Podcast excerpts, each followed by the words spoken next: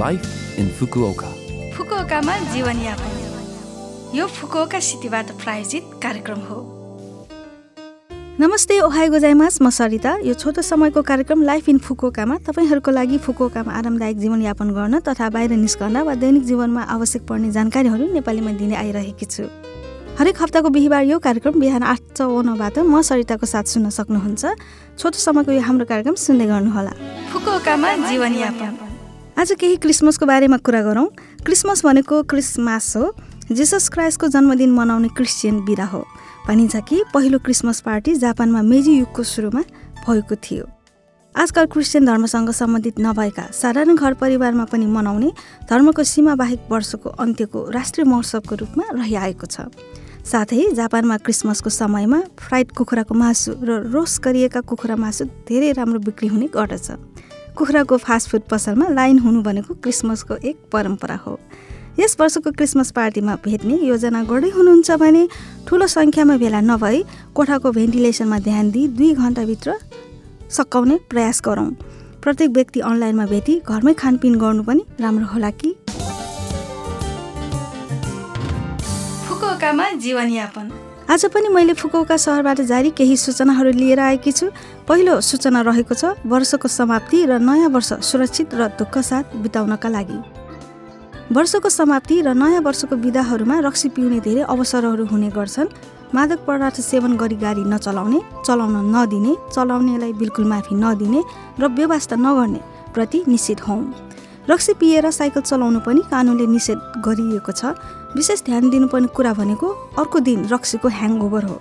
अलिकति भए पनि रक्सी लागेको बाँकी छ जस्तो लागेमा गाडी नचलाउँ साथै यदि तपाईँलाई अर्को दिन ड्राइभिङ गर्नु छ भने अघिल्लो दिन रक्सी नपिउनु महत्त्वपूर्ण हुन्छ।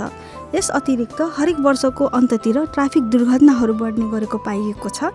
राति बाहिर निस्कँदा ड्राइभरले देख्न सजिलो हुने चम्किलो लुगा वा चमकदार वस्तुको प्रयोग गरौँ। कार चलाउँदा चाहने बत्तीहरू अन गरौँ। अर्को जानकारी बाटोमा हुने लुटपाटको बारेमा। कम ट्राफिक भएको स्थानमा साँझदेखि मध्यरातसम्म धेरै अपराधहरू हुने गरेको पाइएको छ। अझ लुटेराहरू प्राय मोपेड बाइकमा आएका घटनाहरू धेरै छन्। खोज्नबाट जोगिन झोला सडकको अर्को पट्टि समात्ने गरौँ। साथै मान्छेको सङ्केत वा बाइकको आवाज सुन्नु भएमा पछाडि फर्केर हेर्ने आदि जस्ता आफ्नो वरपर ध्यान दिने गरौँ।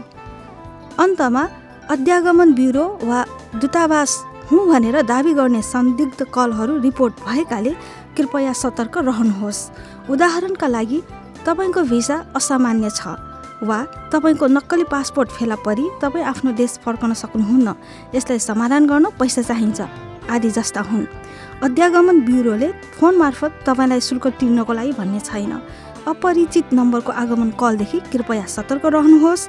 आफू र आफ्नो बहुमूल्य वस्तुहरूलाई सुरक्षित गरी वर्षको समाप्ति र नयाँ वर्ष सुरक्षित र दुःखसाथ बिताउँ अब अन्तिम सूचना रहेको छ कोरोना भाइरस सङ्क्रमण रोकथामका लागि अनुरोध।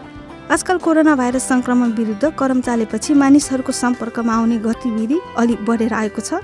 तर अबबाट क्रिसमस नयाँ वर्ष पूर्व सन्ध्या र नयाँ वर्ष जस्ता मौसमी कार्यक्रमहरूमा भेला हुने अवसरहरू बढ्नेछन्। मास्क लगाउने हात धुने राम्ररी मुख कुल्ला गर्ने साथै सानमिचु तिन कुरा बन्दबाट टाढा रहौँ तिन कुराहरू भन्नाले हावा आवजावत कम हुने बन्द कोठामा नबस्ने भिडभाडका ठाउँहरूमा नजाने कसैसँग पनि सम्पर्कमा आउँदा वा कुराकानी गर्दा दूरी बनाएर बस्ने हो। प्रत्येक व्यक्तिले आधारभूत सङ्क्रमण रोकथामका उपायहरू अप्नाउन विनर्म अनुरोध गर्दछौँ। यो फुकुवाका सहरबाट जारी सूचना थियो। यो हप्ताको लाइफ इन फुकोका कार्यक्रम तपाईँलाई कस्तो लाग्यो? लभ एफएमको होम पेजमा गएर लाइफ इन फुकोका नेपाली भनेर खोजी पोडकास्टबाट पनि यो कार्यक्रम तपाईँको मिल्ने समयमा सुन्न सक्नुहुन्छ। त्यस्तै ब्लगबाट पनि यो कार्यक्रमको बारेमा जानकारी पाउन सक्नुहुन्छ। जान जाने आज बसन्त सापकोटा र रचना रिमालको सुन पियारी गीत तपाईँहरू सबैको लागि राख्दै बिदा हुन चाहन्छु।